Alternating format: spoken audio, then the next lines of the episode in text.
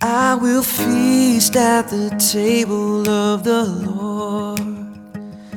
I will feast at the table of the Lord.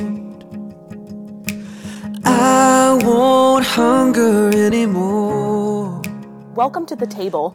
You are listening to the Kingstown Communion podcast with lead pastor Michelle Matthews. The Kingstown Communion is a new United Methodist church existing to gather people into communion with Jesus Christ through courageous conversation, creative community, and collaborating for the common good.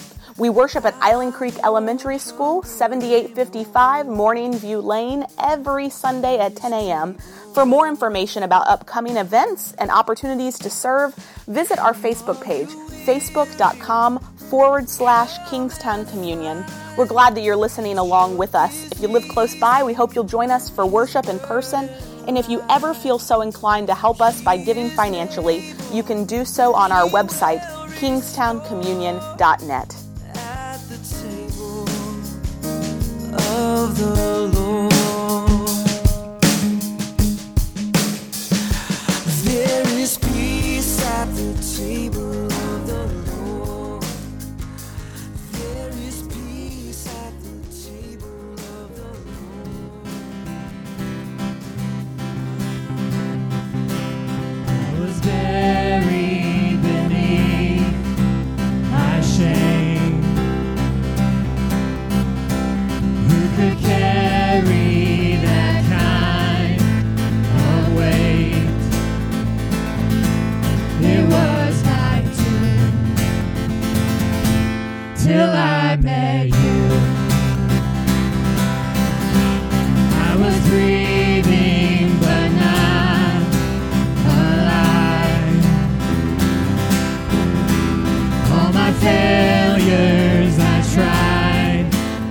to hide.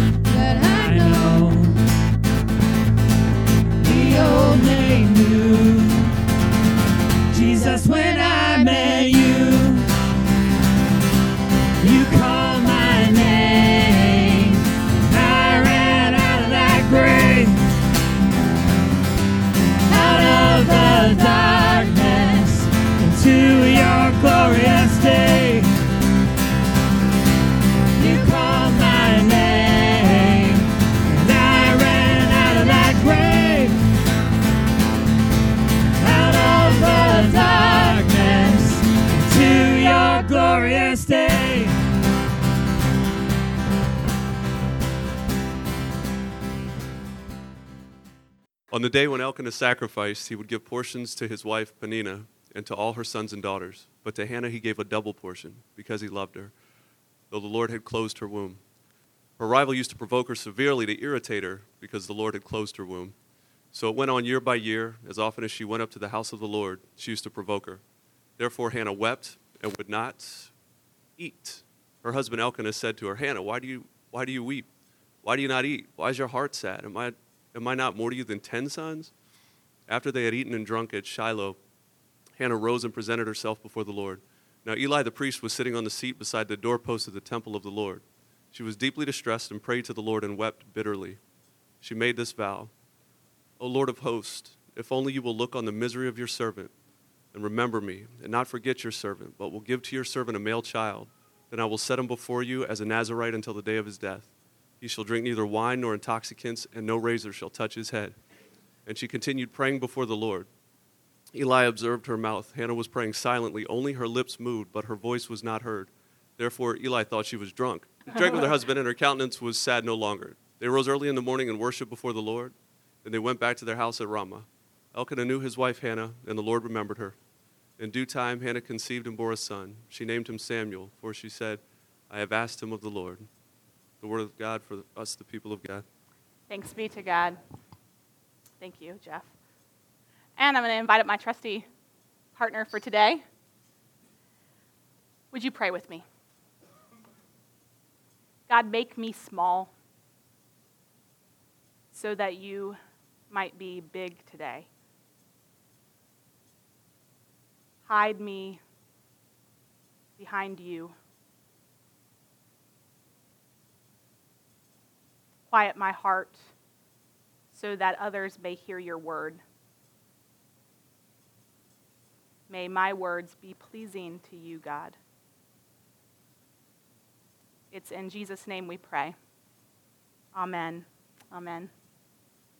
So, this fall, we have been working our way through a sermon series in the Old Testament, specifically digging into those books, those early writings of God's people that have been misunderstood or misinterpreted or just are widely unknown by us.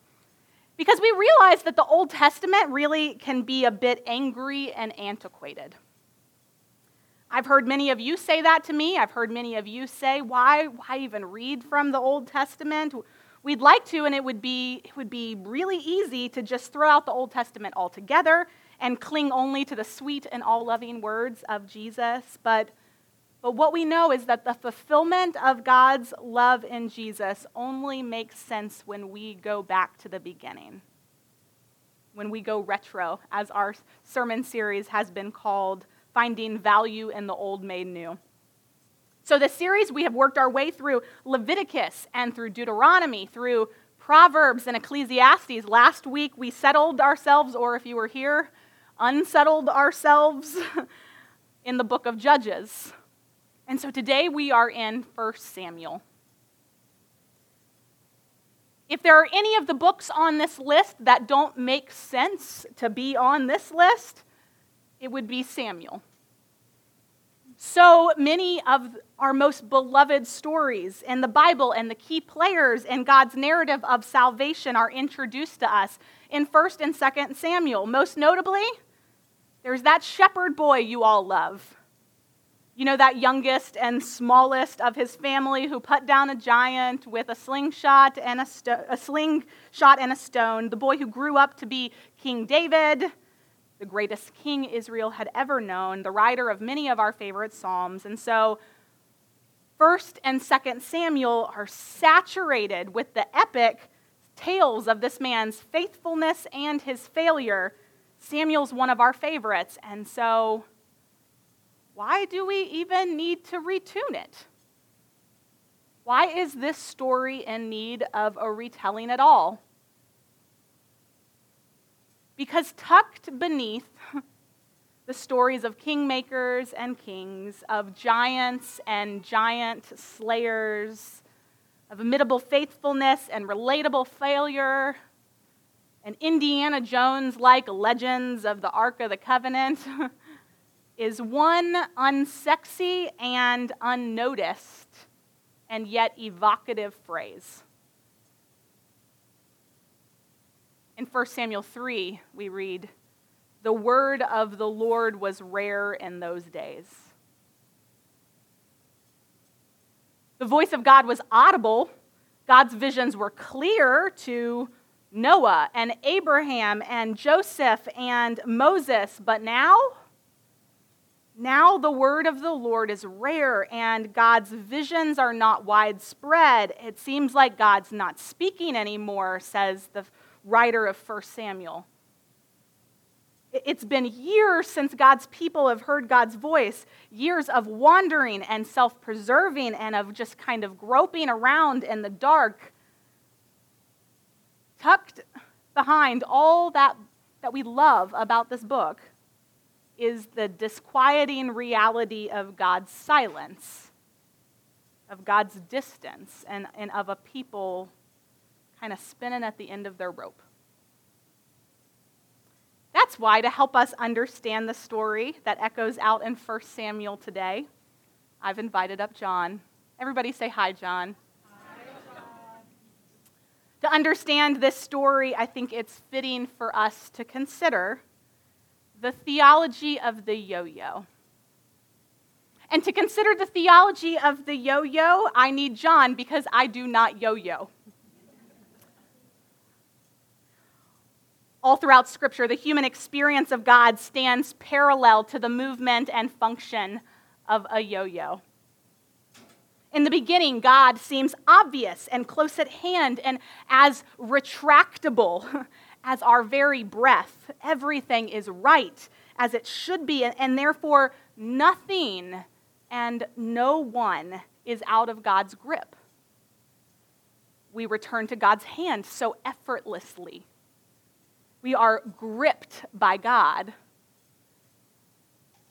In the beginning, God seems obvious and close at hand, but Scripture says that before long, about three chapters in, we, we begin wandering from God's grip. We begin to lust for things that are not accessible in God's hand, and we push away from God. As the writer of the book of Judges said, and Judges leads straight into 1 Samuel, a whole generation had, had passed on, and a new generation had gr- grown up, and this new generation did not know God and did not remember the work of God in Israel, and so they did evil in the sight of the Lord. And so we push away from God and we fall and we spiral downward and we begin to spin at the end of our rope. We lose energy, we lose momentum, and if left to our own devices, we spin completely out. At this point in the story, Israel has spun out. And the word of the Lord is rare. So that's where we begin in 1 Samuel today. Three stories, three people Israel's past, Israel's present, and Israel's future, all spinning at the end of their rope. First, we find Eli. Sitting on the seat beside the doorpost of the temple, it says Eli, a priest, the one supposed to be leading the vision of God's people, the one tasked with making sure that God's people stay within God's grip, is now blind to the sin of his sons. He appointed his sons leaders of the temple, but they're fattening themselves up on temple offerings intended for the poor and they're selling salvation in exchange for sexual favors. And Eli is tired, and Eli is compromised. And the light in the temple, the flame Eli had been set apart to kindle, the light to represent God's presence with God's people, it's just a flicker now, it says. And Eli, kind of weary of the work of God, pastors know what it's like to be weary of the work of God. Eli, weary of the work of God, can't remember the last time he's even heard God's voice. The word of the Lord is rare. God is silent. God is distant. Eli, that frail and aging ghost of Israel's past, is spinning at the end of his rope. We meet Hannah next crying out to God in her anger and anguish at the house of the Lord in Shiloh. She is middle aged, and, and while she is regaled as Elkanah's most beloved wife, she is unable to have children. Year after year, in the, the shadow of her barrenness and the torment and ridicule of others toward her, she is driven deeper and deeper and deeper into her misery. And so, entering the temple, she falls on her knees and tears are streaming, bitter tears streaming down her face, and her lips are moving with prayers too deep for normal words, prayers of the life she wished she had but cannot find. And the word of the Lord is rare. God is silent, God is distant. And Hannah, that forsaken and suffering ghost of Israel's present, is too spinning at the end of her rope. Finally, the story closes with a little window into Samuel. As the story unfolds, Samuel is dropped off on the temple steps, given over fully to God in this extreme act of his mother's devotion and gratitude. And as the boy grows older and learns of his promised vocation and service to God, a choice that he had, he, he had no part in, Hannah made a long time before layers upon layers of questions and curiosity emerge for him about his future and about, about his adequacy and about his God. All of Samuel's mother's hope, all of Israel's hope is, is staked on this, this one prepubescent, hyperactive, gleefully naive little boy in the temple. The word of the Lord is rare. Samuel has no idea what to do. But when God finally moves in close and breaks God's silence for Samuel, he, he doesn't even recognize God's voice. Samuel, this kind of overburdened, underprepared ghost of Israel's future, is spinning at the end of his rope. All throughout Scripture, we meet people like Eli and Hannah and Samuel who, left to their own devices, left to their own strength, spiral and spin out. But the story doesn't end there. Thankfully, Scripture says that God never quite lets that happen to us. God has this way of continually pulling us back to God's self. No matter how often we push off from God, no matter how often we seek to leave God's grip, no matter how often we spiral into complacency and self pity and spiritual immaturity, God continues to, to pull us back. Sometimes, sometimes we leave God's grip and, and we're spinning at the bottom of our rope and, and we don't even notice it until disaster strikes until we're overcome with a diagnosis or, or the death of a friend or the grief from that death and the loss of a meaningful job or, or the end of a marriage we thought was forever or the squelching of a dream or that kind of void of purpose in our lives.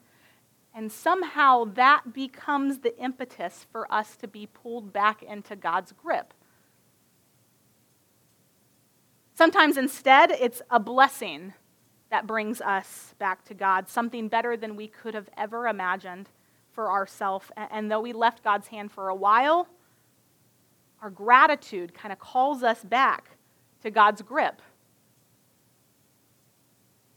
Whatever that is, that nudge, that, that push that brings you to the source of light or, or to the source of energy, to the source of life, that pulls you back to God again, whatever that is, Scripture says is a call.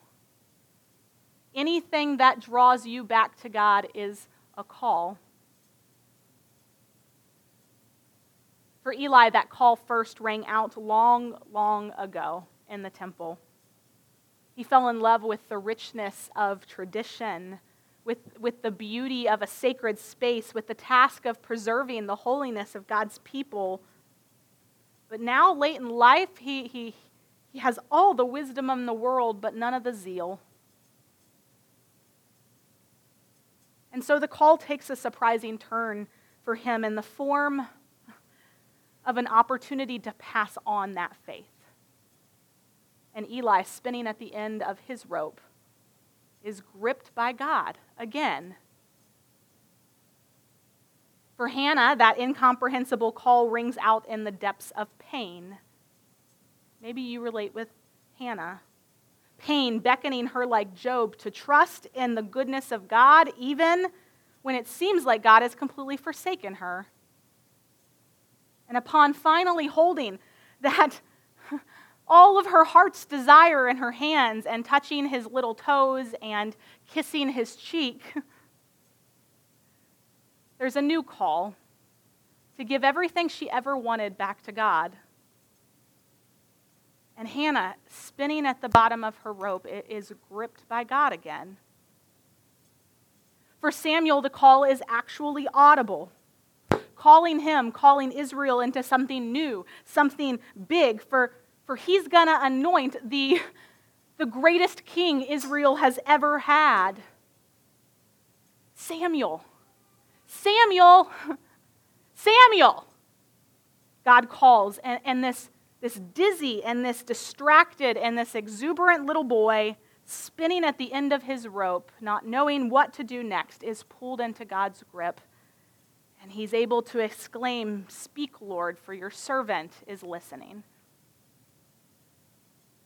The word of the Lord is rare, but that's where God's call comes to Israel.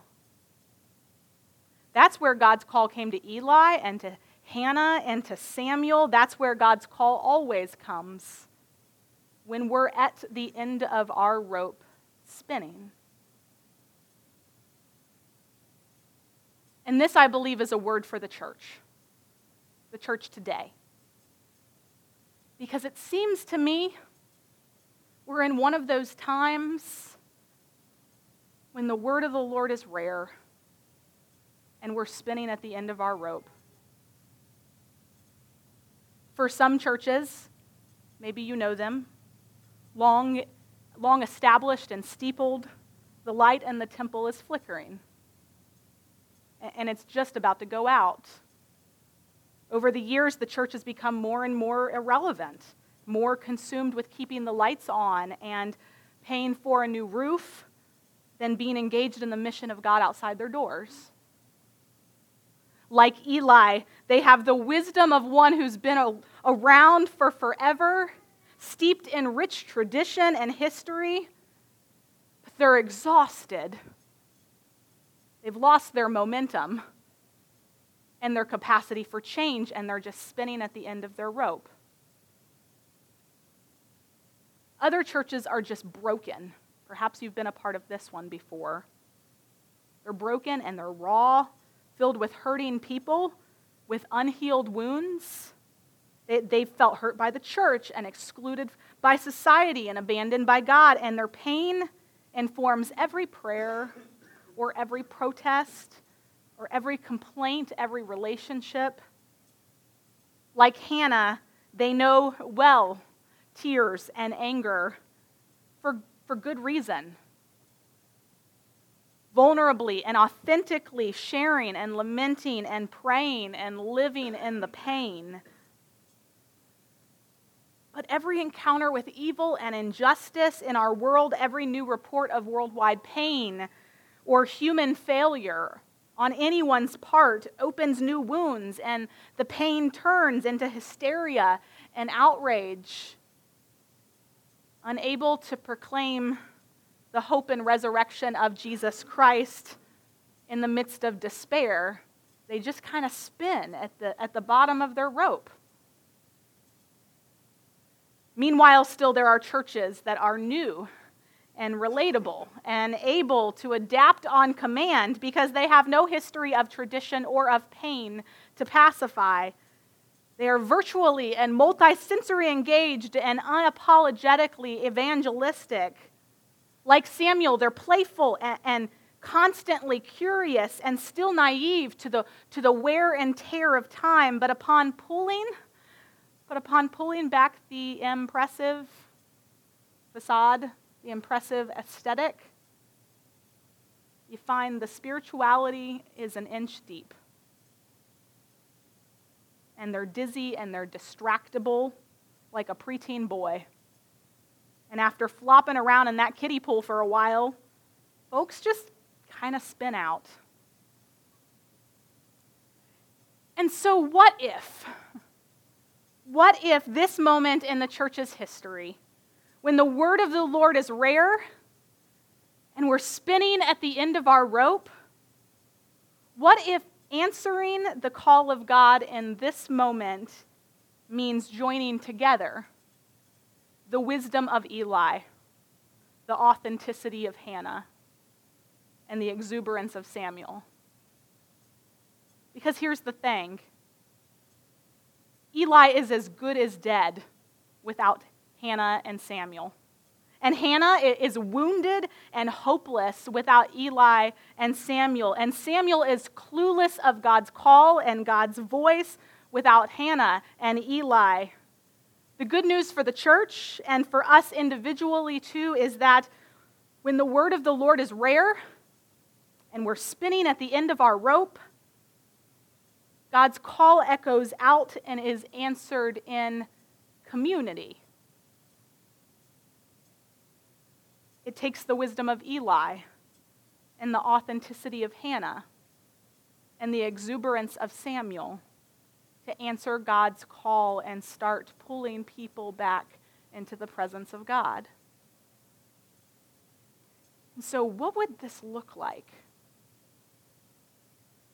What would it look like for the Kingstown Communion to choose wisdom, authenticity, and exuberance? To not sacrifice one for the other? What would it look like to have a church that is sacramentally in, intentional and rich, comes to this table every single week, who's spiritually deep, but also authentically welcoming of people's pain, but always pointing them towards hope. But also so gripped by the love of God and Jesus that they can't help but exuberantly exclaim to everyone they know this good news. What if we didn't have to sacrifice one for the other? What would it look like to say that how we practice worship matters, that this is not a show, and this is not an attraction for people, but that it is the work of God's people, while also still evangelistically focused, inviting other people to come and have their experience of transformation in Jesus too. What would a church like that mean for the world? What would it mean if we had a community that embodied the wisdom of Eli and the authenticity of Hannah and the exuberance of Samuel? At the moment when God's word is rare and we're spinning at the end of our rope.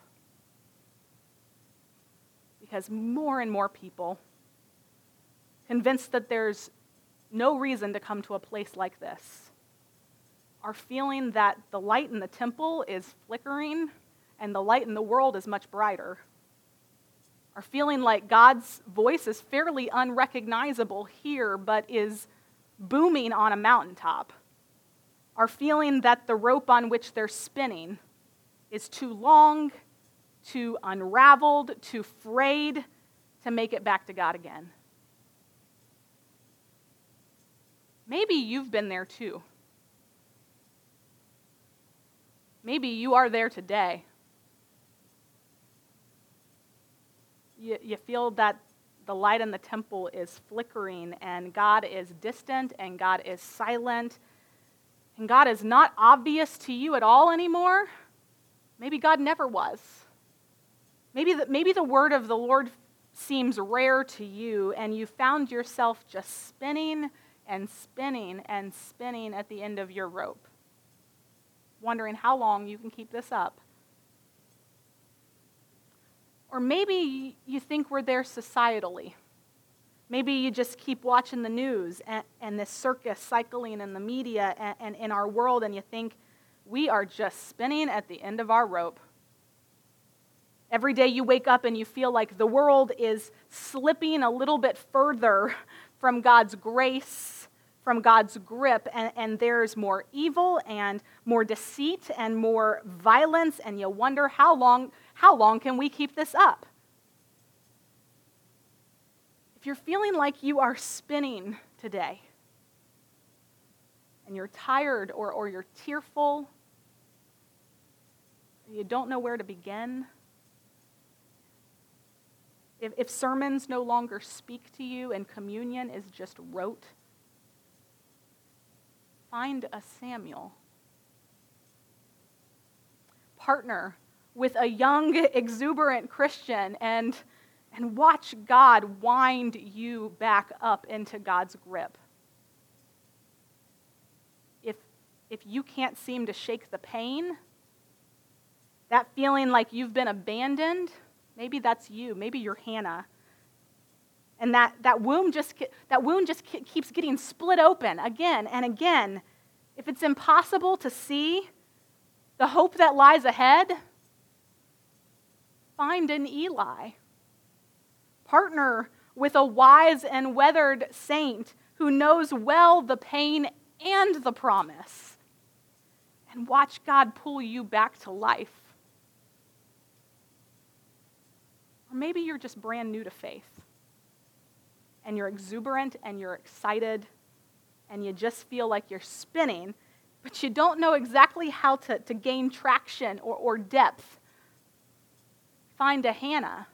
Read her sacred story. Read her like a scripture. Hear her calling. And watch God gather you back into God's grip. I believe the reason I spend so much time sitting with people, listening to their stories, helping them hear the call of God at the bottom of the rope, is because most of us are listening in isolation. You weren't made to hear God's call by yourself. God's call echoes out when we're at the bottom of our rope spinning, and it answers. It is answered in community where the wisdom of Eli and the authenticity of Hannah and the exuberance of Samuel meet as the band comes forward. So that when we are at the end of our rope and God starts tugging and tugging and tugging and tugging and tugging us back to God, we might be able to say all together Speak, Lord, for your servants are listening.